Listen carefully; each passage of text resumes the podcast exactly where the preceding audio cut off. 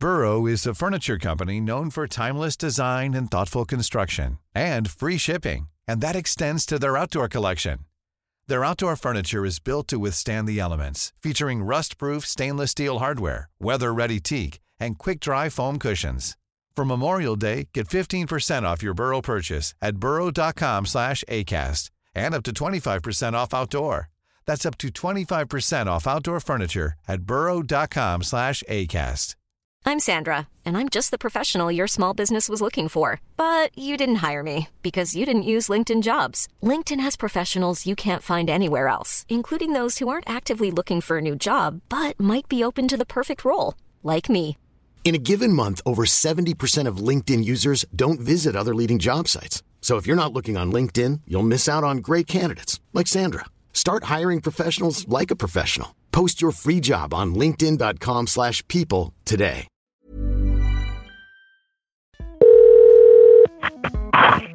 Hello. Hi, this is Jaime. Hi, this is Daniel Libeskind. Hi, how are you?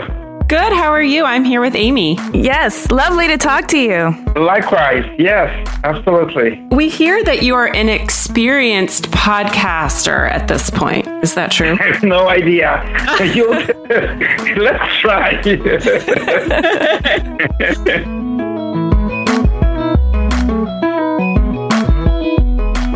Hi, everyone. I'm Jaime. I'm Amy, and this is Clever. Today, we are very excited to tell you that we're talking to renowned architect Daniel Libeskind. You know who he is because he's an internationally prominent figure in architecture and urban design who's responsible for buildings all over the world commercial centers, residential towers, and notably many museums and cultural monuments, including the Jewish Museum in Berlin, the Imperial War Museum North in Manchester, England, the Denver Art Museum, and Royal Ontario Museum, among others. But perhaps he's most famous for being the master plan architect for the reconstruction of the World Trade Center site in Lower Manhattan. He was born to Holocaust survivors in Poland, immigrated to the United States as a teenager, and studied at Cooper Union and the University of Essex. He runs his architecture firm, Studio Libeskind, with his wife and business partner Nina. He's also an artist, designer, and educator. And, fun fact, as a child, he was an accordion virtuoso. Jaime and I both found this talk to be really powerful, so we hope you guys do too. Here it is.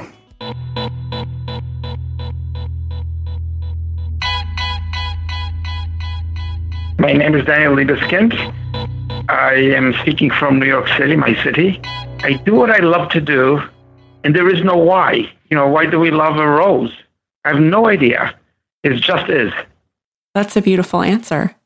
So, you were born in Poland to parents who survived the Holocaust. Could you talk about what your childhood was like? I grew up in a very dim time, not only in the aftermath of extermination of my family and millions of Jews in that part of Europe, but in the aftermath of a communist dictatorship with a clear anti-Semitism born as part of its policy. So I grew up in a gray world, a world that only had glimpses of beauty in, in the beautiful culture of Poland and in, in music of you know Chopin and, and the great writings of Mickiewicz.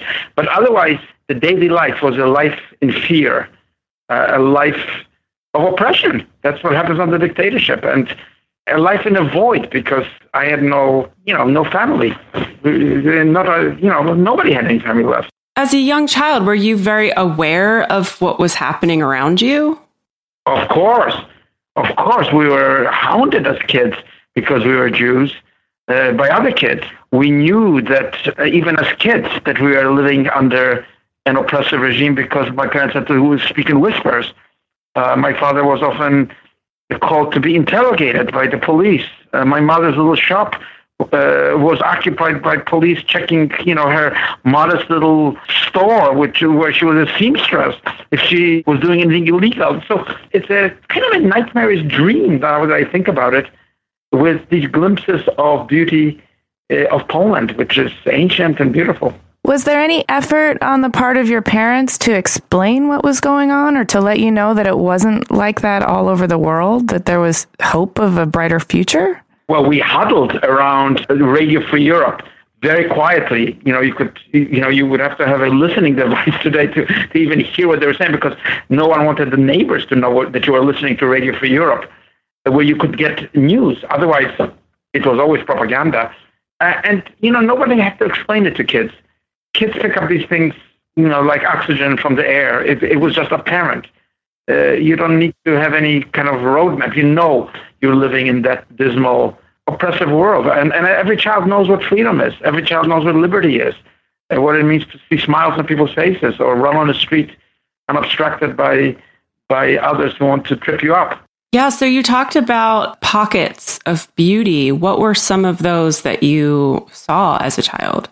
Oh my God, you know, going to some of the great churches of Poland, you know, going to Krakow and seeing the incredible city and its medieval architecture, the beauty of Zakopane and the, and the Tatra Mountains, uh, the countryside of Poland, you know, which is until today uh, intensively agriculture with with the beauty of earth and farming. I, I we loved it. It was it was just the other side of our experience, and sometimes we have glimpses into it uh, when we would be taken to those places. So, under the force of such oppression, are these pockets of beauty how you personally helped yourself escape despair? Well, you know, I escaped despair by you know reading books, by looking outside of my window, you know, observing what was outside of the window. I seldom went into the courtyard. I played, you know, sometimes with my sister, who was much older than I am, three years, four years older, so I can't really say I played with her, but I invented games, imaginary games, with very, you know, limited means. We didn't have many things. We lived only a two-room apartment where the bathtub was in the kitchen, the kitchen was smaller than my corridor today. So, uh, you know, you have to invent, and, and there's no sadness in it. It's just a world you're born into, and for you, it's the real world. Mm-hmm. So I read that you became an accordion virtuoso at a young age. And I wonder, you know, if discovering your love of music was part of this beauty. Well, definitely. Music requires a great discipline, and you have to practice in order to play. And I became a virtuoso at a young age. But also, in an ironic way, it was due to the fact that my parents were afraid to bring the piano through the courtyard. So they brought me the piano in a suitcase, hidden. And that was my fate. And I loved the accordion. I loved uh, what it looked like. I loved the sound it produced. And I was able, even at a young age, to transcribe classical music. I never played folk music on the accordion. I played Bach. I played, you know, beautiful things. And surely music, I would say, was a huge part of my childhood and its light. Was there conflict over excelling in music and that sort of brings you to the public forefront because you talked about feeling very secretive and on the down low as a Jew. Did you have to navigate? You know, excelling is is is kind of free. When you excel in, in a subject in school, when you excel in music, when you excel in drawing, which I also loved, it's recognized no matter who you are, where you come from. Mm-hmm. Somehow it's a language that speaks universally to everyone, and you can't deny it, even if you don't like the origin of it. So, surely, excelling was a very important part of my childhood until I was in, you know, school studying architecture. My parents never asked me for what grades I received. They always assumed we were both, my sister and I, the top students. They never asked what grades you had. They assumed that it was just a straight A. oh, that's nice confidence in you. And it also says something about the drive. Yeah, I mean, I think we don't make ourselves. We are made by our mothers, by our fathers, where we come from, by their values.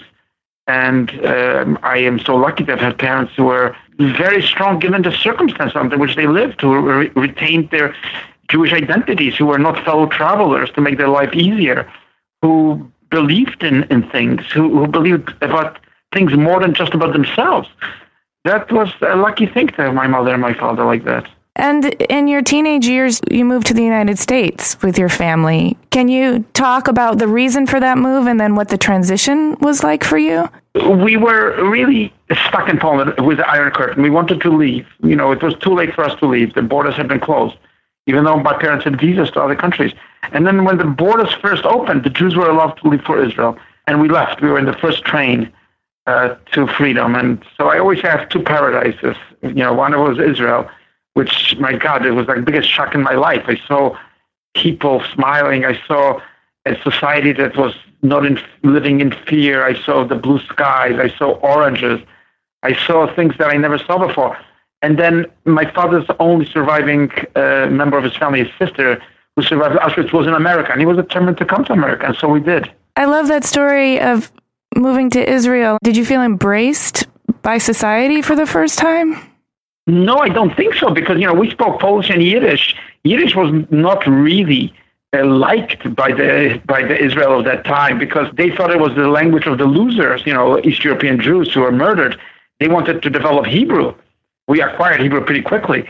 But no, I didn't feel embraced in that way, but I, felt embraced that I was in a place that was really one's own, that you didn't have to fear, that, that the policeman uh, and the doctor and the prostitute and the garbage collectors were all Jews. We were so shocked by it. And of, of course, the beauty of Israel itself, just the beauty of the ocean, which I never saw in my life. Imagine how shocking it is to see stars reflect in the ocean in the evening in Tel Aviv. Oh, It changes your life. Yeah. I love hearing it from you. You have such a poetic way of speaking that I, I felt transported. Ah, thank you. Your reason for the move to the United States was for your father to reunite with his sister, his only living relative. It was basic reason. You know, it wasn't. Uh, you know, quite frankly, there was a conflict between my mother and my father. My my father was ready to move to the kibbutz. I have a big family in the kibbutz. I also had a big family in Jerusalem and elsewhere. Uh, uh, my mother was an independent woman who wanted to have her little shop. And Israel was a difficult country. It was only a few years old when we came. So I think my father's uh, will want to, to come to America. That was his his dream to be reunited with his sister, and we did. And I'm so lucky. I always say, you know, people have only one paradise, and I have two. you do have a way of looking at the bright side. so you're a teenager in the United States. You are a stranger in a strange land in New York City, correct? Yes, we land on a boat. We don't speak the language.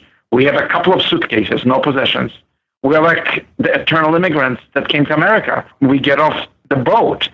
We go somewhere to the Bronx. We don't know what to do, where to live. We're on the streets. We're looking for things. And yet, that feeling of being an immigrant in New York and America was so powerful because we all turned to each other and said, like, why is everybody so nice to us?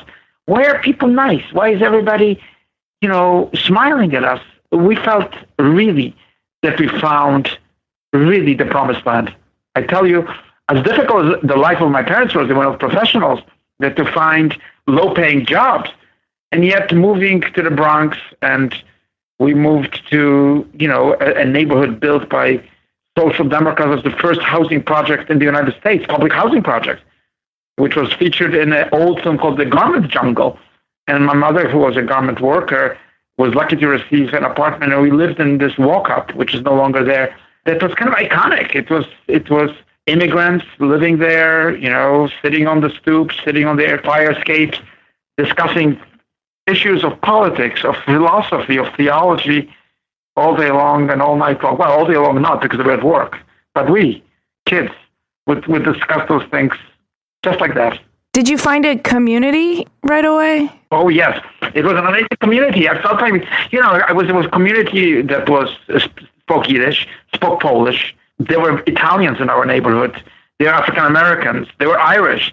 It was really a beautiful experience of of the, the microcosm that the Bronx really is. Yeah, there must have been such a sense of possibility and opportunity at that point. Oh my God, it's hard to even transmit it. But just the sense that you have been propelled into something, you know, almost sacred, you know, something amazing, something that you cannot really foresee. It was open. You know, the words we now use, freedom, liberty, which seem to be tired and not expressive of these things, they are exactly that. That's what you felt. You, maybe you didn't express it that way as a kid, but you just felt, you know, the wind of possibility propelling you. It's beautiful to hear that because, you know, having been born here and growing up here, you kind of just take it for granted because it's just here and that's just your life. But to hear the excitement and the wonder and the opportunity of people who have come to the United States from other countries, specifically those who have had difficult lives or been oppressed, you realize how great it is. You know, my father, to his dying day, he died in his, you know, 90s. He said, you know, if people in America knew where they were, they would bend down and kiss the earth. I will do that as soon as we're done talking. it's true. Hey, it's true. We do take it for granted. Many of us just think it's just fine and we do X and Y. But it, it, there is no such country in the world. With all its problems, with all its uh, inequities, there is no such country in the world whose mission is affirmation of life, liberty, and the pursuit of happiness. Wow. I feel very patriotic right now. yes. You know, I love America. You know, it's not America that belongs to this group or that group or this group or, or that person, but it's really the America formed by such geniuses.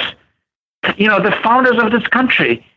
I mean, Washington could have been for life. People wanted him to serve for life because he was a great general. And he said, No, I'm just an ordinary citizen like everyone else. I've had my time.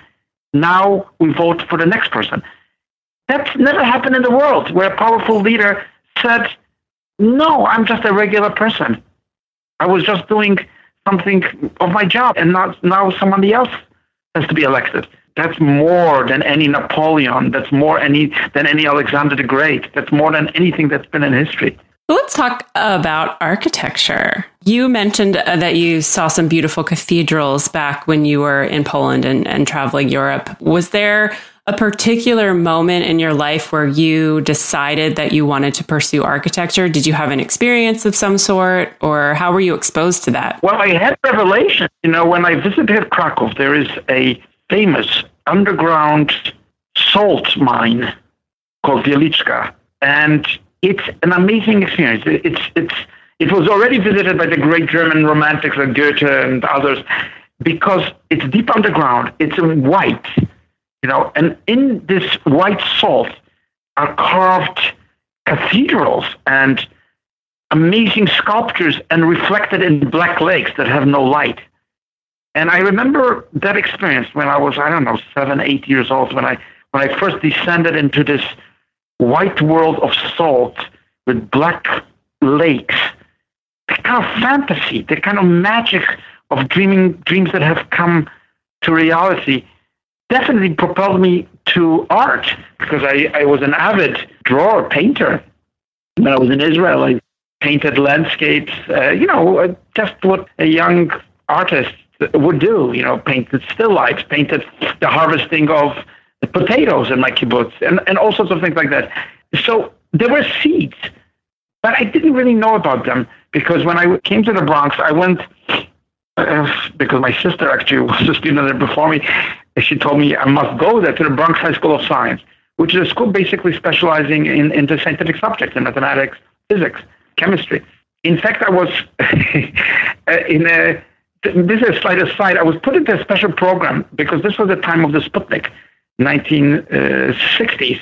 Uh, and this was a, a special program uh, called PSSC, Presidential Science Study Committee, special textbooks actually signed by John F. Kennedy, to catch up with the Russians in space technology. So all my, you know, people in my uh, school, in the high school, went straight from high school to PhD programs at MIT, at Harvard, at you know the finest universities in the United States. You know, you can skip all the banality. You can go straight to advanced calculus, straight to you know quantum physics, and so on. And I was kind of put into this program, even though it was re- really not my interest, but I was imprisoned in, in part of the Cold War in studying these subjects.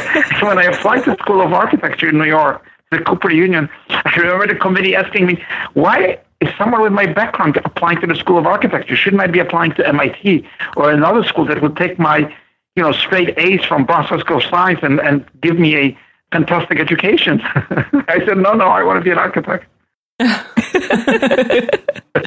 What an exciting time for you. I'm imagining if, you know, high school to college, you have the oppression of Poland in your background, the world opening up when you get to Israel, and then this possibility that comes when you arrive in America. And now we're talking about going to the moon and to space. I, even more. My first project, you know, all these brilliant kids around me, first year of high school, second year of high school, by physical science. They're doing science projects that win the Westinghouse Prize, that win, they're prizes for, you know, nuclear engineering. They're prizes for new inventions that will catch up with the Russians in space technology. And what do I do? I bring a gigantic model. I have no idea what impelled me to do it. Of a, I think it was a half half inch scale model of a nuclear shelter, a perfect nuclear shelter.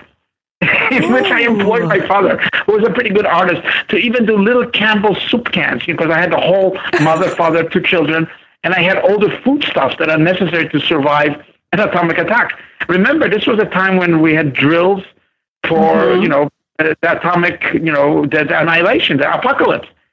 you yeah. remember bringing models Bomb shelters. School and everybody was kind of laughing. They were, they had these smiles on their faces. What is this person doing? We are doing these amazing abstractions that can be calculated on a blackboard, and he's bringing a wooden model, cutaway model of the perfect, you know, double double beds, the pillows, the little carpet, some of the books, the food.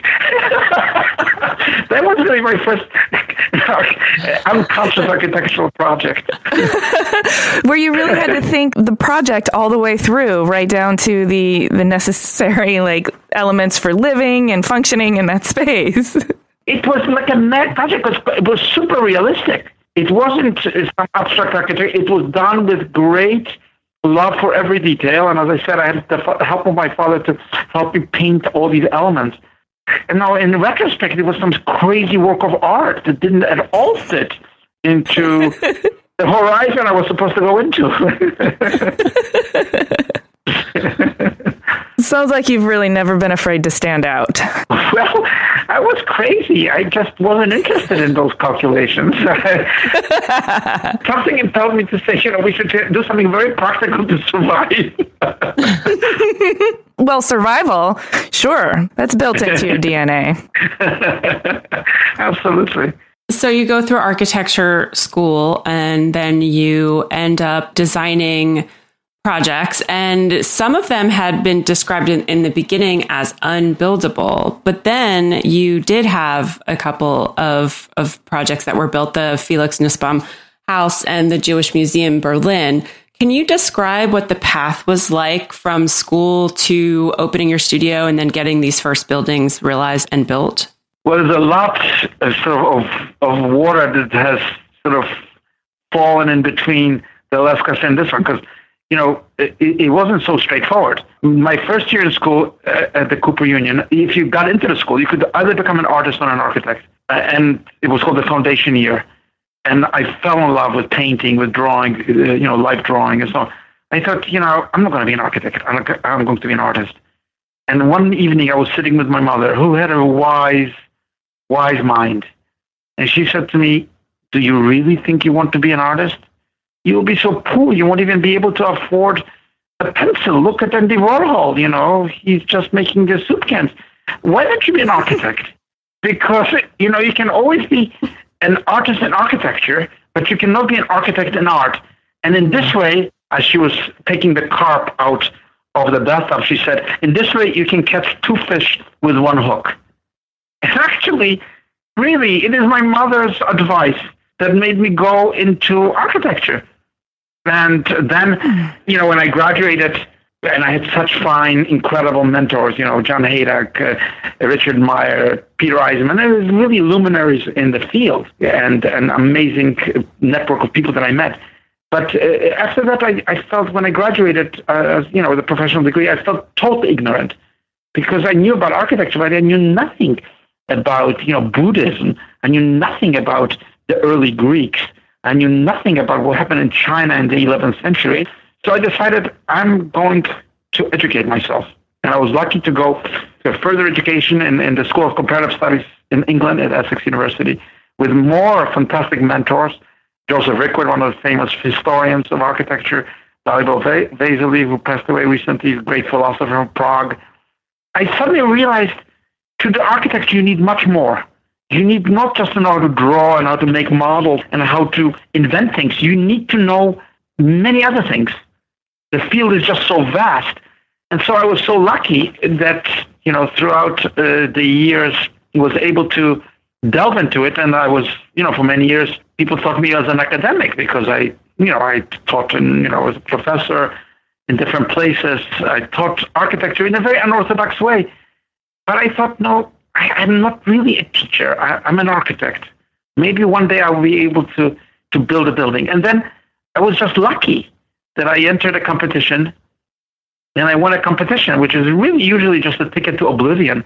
And somehow it was a turn in my life that such an unlikely project as the Jewish Museum or the Felix Roosevelt was actually built, which taught me a, a lesson that what is least likely to happen is most likely to drive your life, not the other way around. Oh, that is an important lesson. And those are two really profound projects to be your first two to be realized. One's an art museum, and the other is a Jewish history museum in Berlin, which has incredible historical significance to say the least. So, how did you approach those and, and tackle them with your trademark sensitivity? I won another competition before those two in Berlin, which I call the City Edge competition, uh, which was a very radical building, diagonal building traversing and rising upwards, which became impossible to build after the unification because the land became privatized and it was no It was the last competition of the e- EIBA, the International Bauausstellung in Berlin, in which many famous architects built their projects. Uh, Raimund Abraham, Jan Hejduk, many, many famous architects built projects in Berlin. So that was my first kind of vision that, that architecture could become a reality. But then when I won my first competition, which was for the museum in Berlin, it wasn't very clear to me what was going to happen because I never worked for another architect in my life. And I tried it for one day or two days, and I said, you know, it's not really for me. I don't, don't like the atmosphere.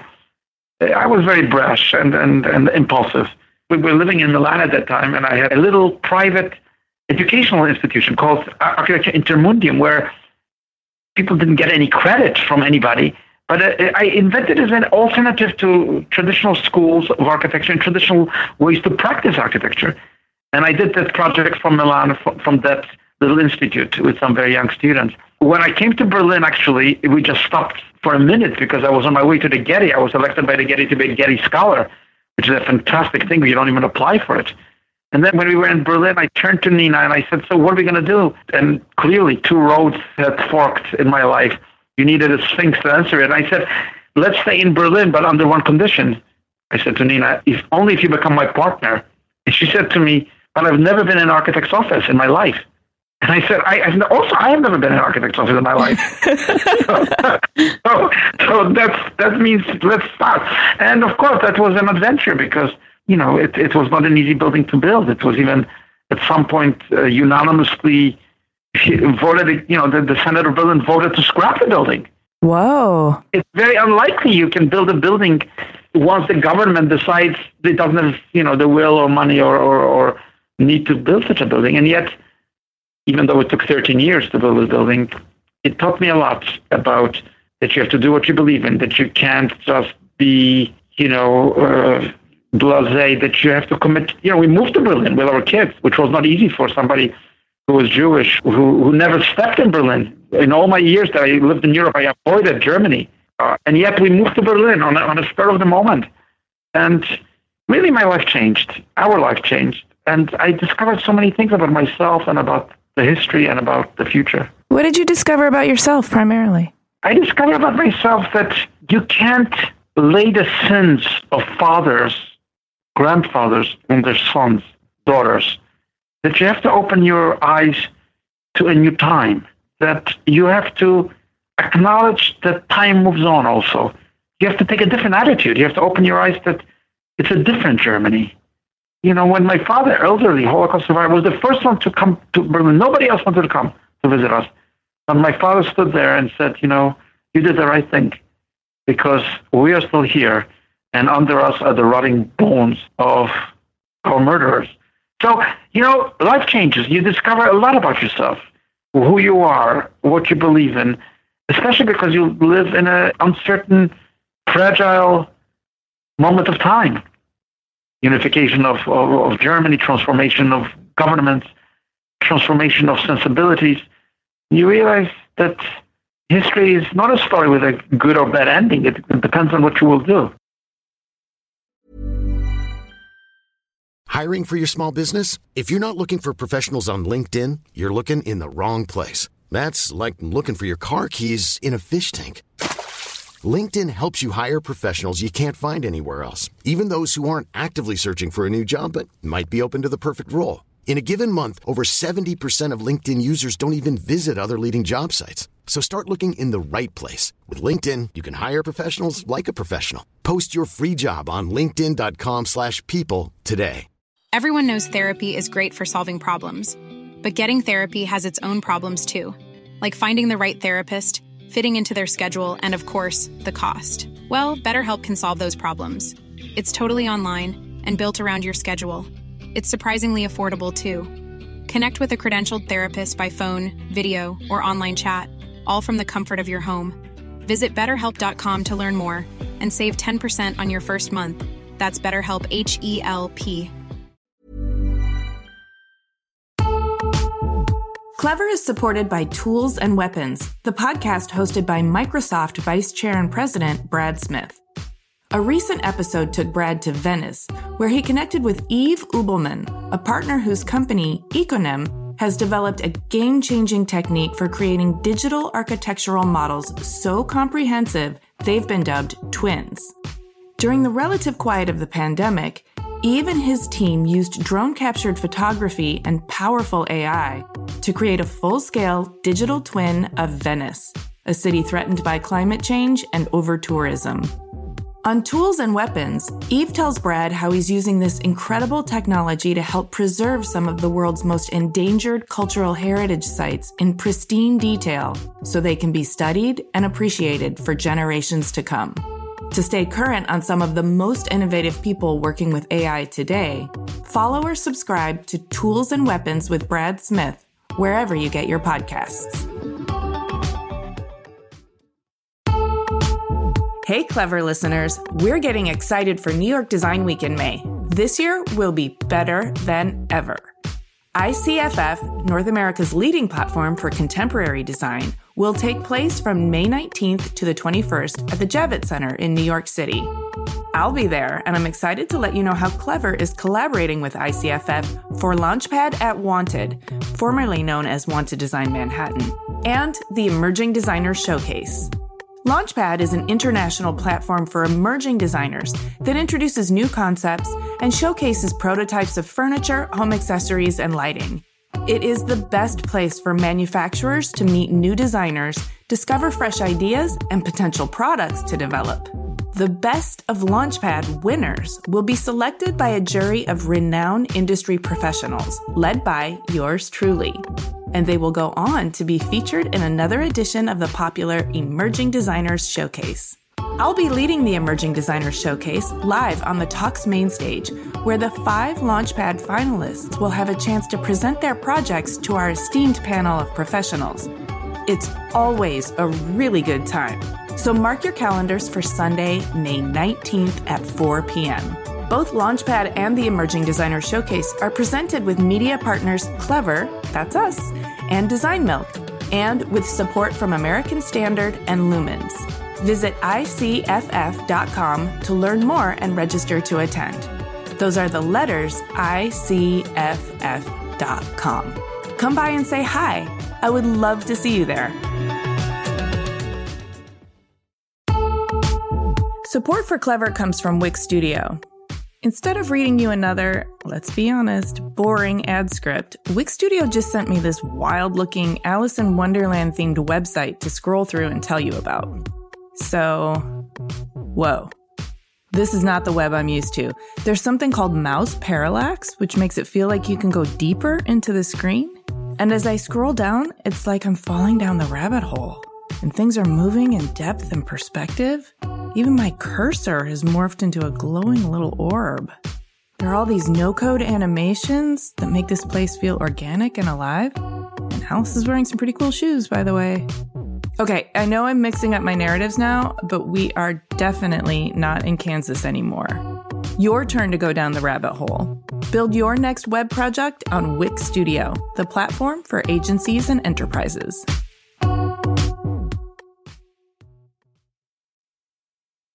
now you're the master plan architect for Memory Foundations, which is the reconstruction of the World Trade Center complex.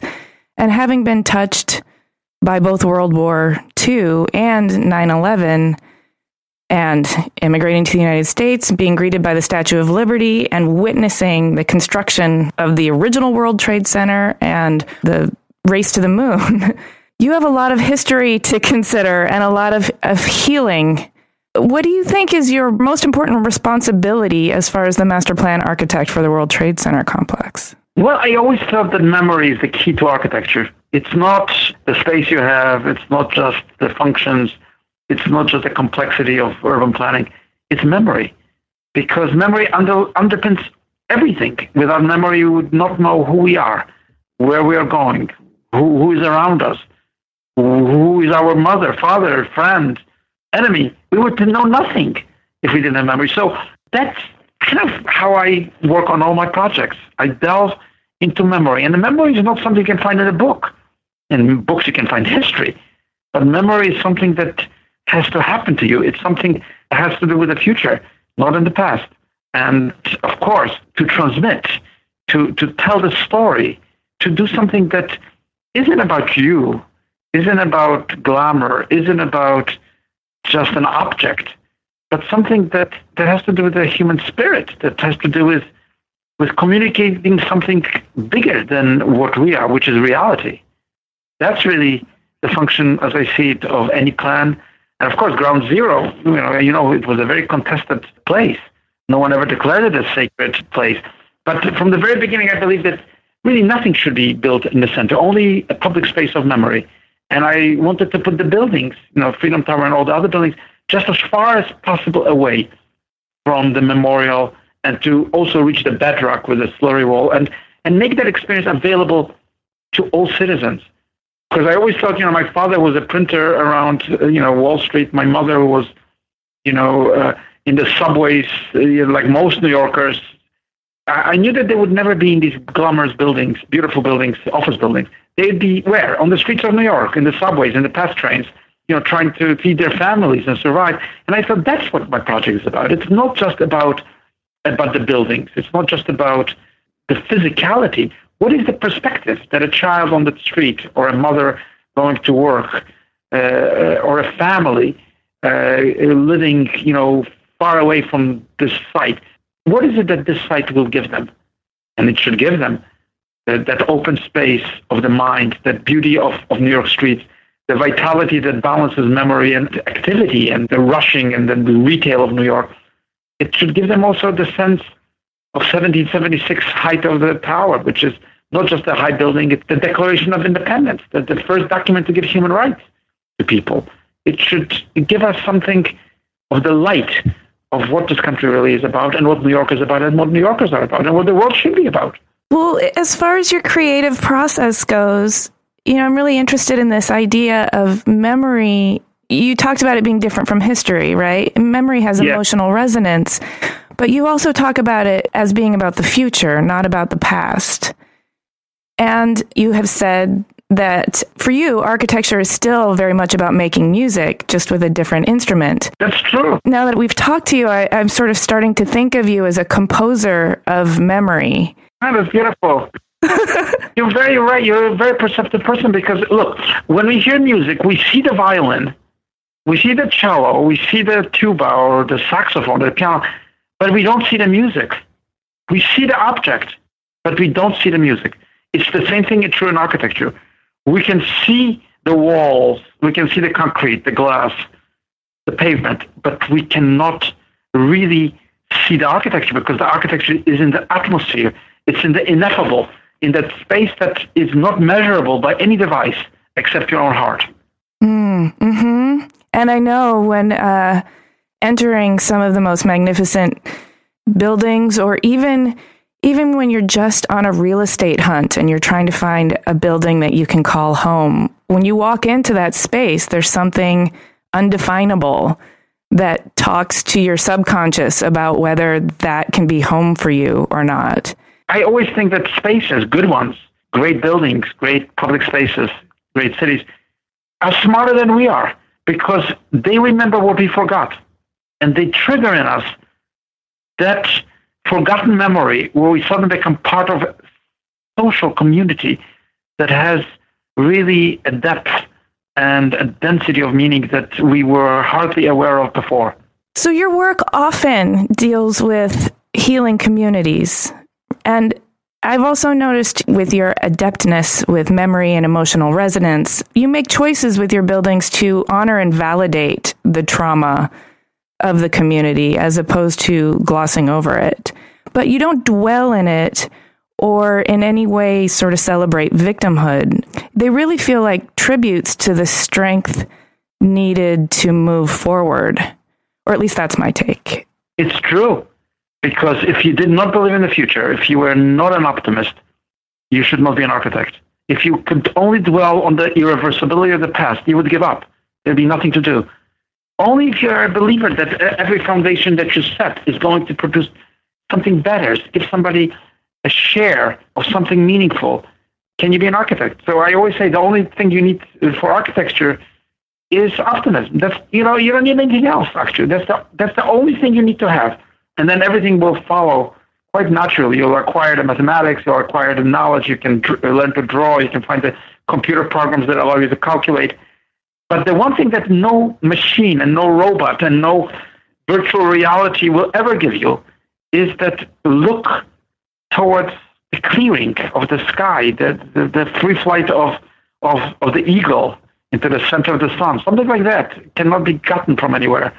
It has to come from you or from the world in developing these cultural monuments that endure for a long time and are going to communicate or evoke memory in future generations.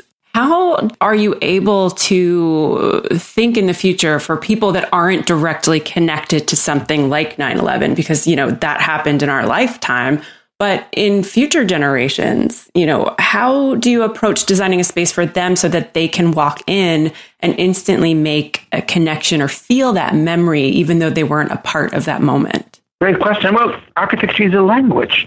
It's not a language of words. It's a language of light.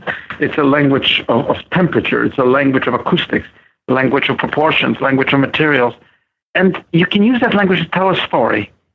And basically, to me, architecture is a storytelling profession. I only discovered late in my life from my father that his father was one of these poor itinerant storytellers that went from shtetl to shtetl, from village to village, telling stories from an older tradition. And I think that's not so far from what I believe architecture is. It is a storytelling profession. It has to communicate something beyond itself, beyond its facade, beyond its windows, beyond its materials. It has to communicate something that only architecture can communicate. No book can ever communicate, or movie, or game. Something that only architecture, because it's in this world, it's in the earth, it's in the sky, it's just what it is. It has to communicate that story somehow by using these, what seems to be limited means comparing to words, and yet very, very important means. I want to switch gears for a moment and talk a little bit more about your personal life. So, your wife, Nina, is also your business partner. Could you tell us how that collaboration works? I, well, it either works or it's a divorce. You know, I know a lot of I know a lot of architects and wives who try to work who are divorced, or uh, where the wife and husband really work in different kind of departments. One is doing the accounting or something, and the other one is doing design. But I'm so lucky that uh, my wife Nina is not just a partner doing something, you know, somewhere else. She's not behind me. She's beside me. I would never do what I do without her and without the amazing creative teams from all over the world that I've been so fortunate to work. You know, most architects talk about themselves as if they, they did all the work. But let's be honest. This work could never be done without real creativity of people who are artists, poets, uh, engineers themselves because it's such a big undertaking to, to create even a small building. So I'm very lucky to work with her because, you know, I always say I'm so lucky because I have a telephone and I have only one telephone number on the telephone, which is my wife. That's the key to a successful marriage. well, it is because I tell you, quite frankly, I would be terrible if I had to go to the meetings, if I had to go to the lawyers, if I had to negotiate contracts, if I had to do all the things that really normal architects have to do. But I have a partner that really does what she's brilliant at and what I would really be horrible at. Because, you know, if somebody said, Mr. Libeskind, for this building you will get two cents. I said, great, fantastic. and she would have to nudge me and say, "Are you stupid? It does, you, you can't do it for two cents because you can't pay." so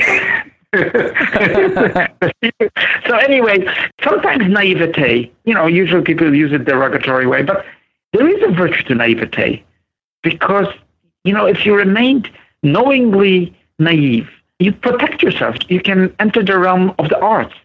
And I think all the great artists, writers, poets, there is a naivete I see there. They are not very clever in the world. And yet, how lucky to be with a partner who can guide you, can help you in dark moments where you would really be in despair, to say, no, no, no. And by the way, we're total opposites. Even on the zodiac chart, I'm born May 12th, she's born November 13th. We're complete opposites. when she says it's great, I think it's terrible. When she says this, you know, a very honest person, I say, no, this is a terrible person. So, you know, it's it's a balance. That sounds like a wonderful set of complementary strengths. we have so much fun. That's key. That fun sounds like key. And that kind of segues into my next question. You know, in order to have the professional stamina to see these projects through the multi year cycle it takes for them to be fully realized, in order to navigate all the poets and magicians and artists and creative people around you that make up your team, and in order to navigate your own internal neuroses like fear, doubt, dread, and just external frustrations. What would you say is your most effective personal navigation system? Is it optimism? Is it intuition? I'm not neurotic. I'm very calm. I have a really, you know, more of a probably of a Taoist attitude because I never had a goal in my life. You know, most business gurus tell you to have a goal and then try to reach your goal. But I never had a goal in my life. I always had a path. And the idea of a path is don't let people take you away from the path, whether they pull you to the right or to the left. Stay straight on that path. And you don't know where the path will lead you, but whatever it is, the path itself is meaningful. That's how I would say I've behaved. That's what I've done. I've never sought uh, for things. I never had goals. I never wanted to do this or that. It, it was, uh, you know, you have to let the reality take over. What keeps you on the path? How how do you not deviate? You know, it's an, like an acrobat on a on a on a high wire. It takes a lot of practice, and you have to take the risk that you might fall. But you have to take the risk. Without the risk, you would never be able to do it. I have never strayed from my path. Uh, you know, there are a lot of temptations around, but I've never strayed from my path. Not willingly. Okay, I would like some of what try. you have. You know, at least you try. And, and, and, and, of course, no one is perfect, and perfection itself, you know, is a form of imperfection. Uh, there's no such thing as perfect thing anyway, but I think it's keeping a balance. I think it was Einstein who said, if you want to ride a bicycle, you have to be in balance. Then if you don't ride it fast enough, you'd fall off. Yeah, and at some point, you sort of have to relax into the flow of the momentum. Because if true. you struggle against you, it too much, then you're actively trying to balance, which just means you're overthinking it. well, you're right. You know, uh, this is why I, I think what most people think is real is not real, because most people think reality is what they can control. But in fact, I think it's just the other way around. Reality is what you cannot control. You're giving us so much food for thought. you know, you have such a sense of poetry and obviously a, a, way of painting with memory, a way of composing with memory. And I want to know when you walk down a city street, even New York City or, or any city, what types of things strike you? Do you observe or experience that, that really touch you or move you and make you feel connected to that city? Great question. Well, wherever you are, you're also in the whole world. You might be on a small street in New York, but you're also at the same time walking on a street in China. You're walking somewhere in, in, in the Middle East. You're in Africa because you come from Africa. We all do. You know, you have to be connected in some way, some strange way. You have to be everywhere. You have to be a person who is everywhere at once in a way because life is limited. We are mortal. We are finite. And yet, an experience of, of a little street in the Bronx or wherever it might be connects you through the physical things that, that you see on the street. When you see a homeless person, you think to yourself, this is unjust. This is not the America I want. When you see a graffiti on the wall, you say, you know, people want to express themselves. We have to give them the chance to become artists because everybody is. Uh, when you notice a bird flying in the sky, you think, wow, it's just like in the ancient times where they used to build cities by looking in which direction are the birds flying. So, you know, it, it triggers any, any street. It, it's simultaneously this local small street, but it's also a street that even exceeds, you know, the expectations of global economies and goes way beyond to the unknown, to the mysterious, to, to dreams, to beauty. That's all I can say. I mean, it, I don't know what else to, to say because we are not what we think we are. This is one last thing that, that just reminded me.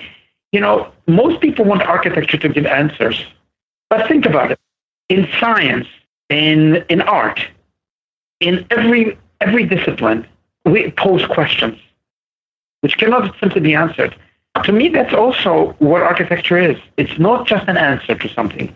It poses a large question, and that question can be a question that really addresses everyone in, in, in, in, in different ways.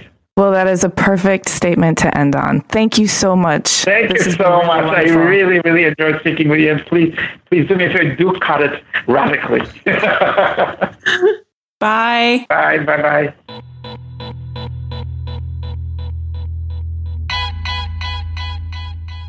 I need to take a minute. That was it was kind of overwhelming. It was so overwhelming. I've never scribbled so many notes before on any call that I've been on, like meaningful notes that I'm going to go back and, and look at and remember for a long time. I was afraid to pick up a pencil because I just I was hanging on every word and I didn't want to distract myself with anything. I was like like it felt almost spiritual and I'm not really a religious person so when I say that I don't really know what I mean and I don't want to sound hokey but I definitely felt like he was a conduit for not just his own personal wisdom, but like the wisdom of the collective. Mm-hmm. There's this thing that I've recently become aware of this idea called epigenetics. I don't even know why I'm talking about this because I'm so ignorant. I don't want to sound like I know what I'm talking about. But epigenetics, as I understand it, is basically genes expressing themselves differently through generations based on external environmental factors, not DNA not changes to DNA. So, what that means is, I think, again, I don't want to pretend like I know more than I do, but I think that means that that major traumas like the Holocaust, like World War II, like 9 11, can actually express themselves in future generations in how their genes express through their cells. Yes, I have heard of this. It's fascinating. Then listening to this amazing architect with this incredible wealth of spirit and this incredible, like, I mean, just in terms of the the time periods he's lived through and the passion and determination that it takes to make such an important impact on society, I really felt like he was a voice coming from many generations. Yeah. I don't really I, I, know I'm going this a little deep, bit This is some deep shit, Amy. Into the ether here. I loved what he said about walking down the street in any city, right? You can see things that not only connect you to the past, even if it's natural, like birds or the sky or whatever, but you see the humanity just through graffiti. Yes, people wanting to express themselves, homelessness, you know, people who are in need. And it's like a unity of emotion and it's like the representation of humanity. And I think he was saying, like, you can see the interconnectedness of us all just by walking down any city street.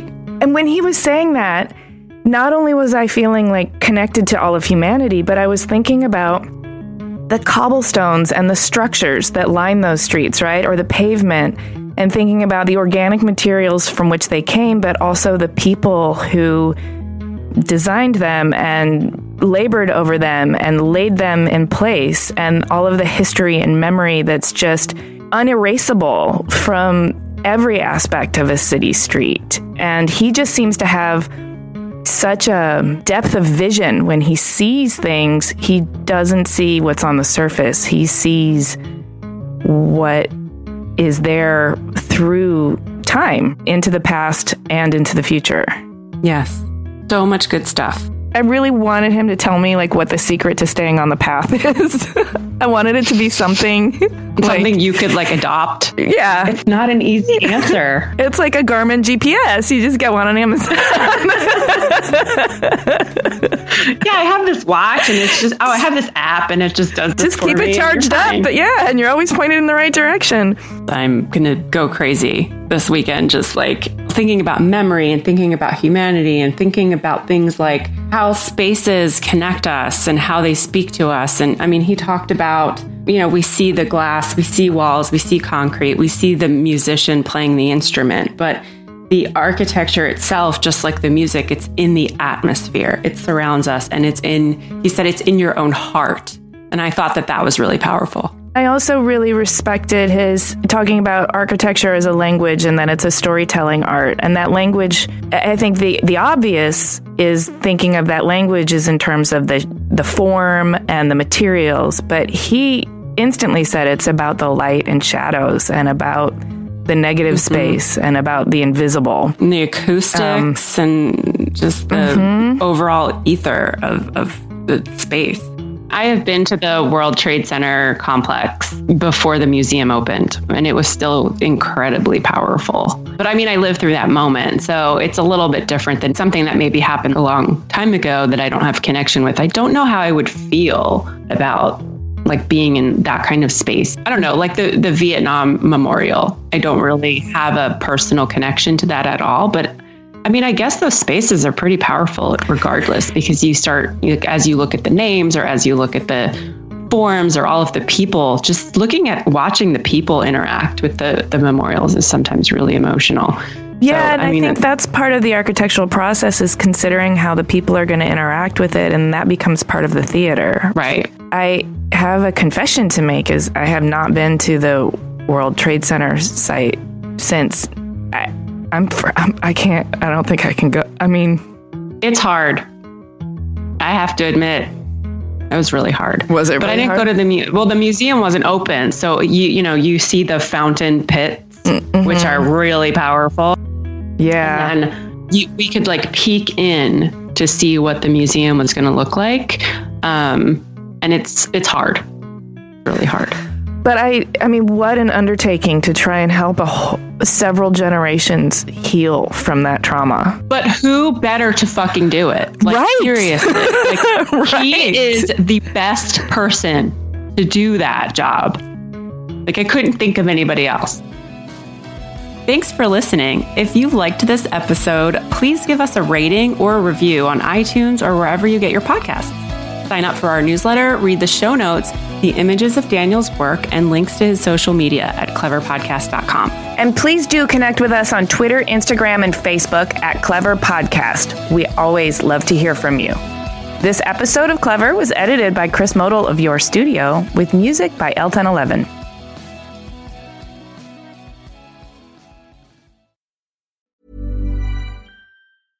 Planning for your next trip? Elevate your travel style with Quince. Quince has all the jet setting essentials you'll want for your next getaway, like European linen, premium luggage options, buttery soft Italian leather bags, and so much more. And is all priced at 50 to 80% less than similar brands. Plus, Quince only works with factories that use safe and ethical manufacturing practices. Pack your bags with high-quality essentials you'll be wearing for vacations to come with Quince. Go to quince.com slash pack for free shipping and 365-day returns. Imagine the softest sheets you've ever felt. Now imagine them getting even softer over time. That's what you'll feel with Boll and Branch's organic cotton sheets. In a recent customer survey, 96% replied that Boll and Branch sheets get softer with every wash. Start getting your best night's sleep in these sheets that get softer and softer for years to come. Try their sheets with a 30-night guarantee. Plus, get 15% off your first order at bollandbranch.com. Code BUTTERY. Exclusions apply. See site for details.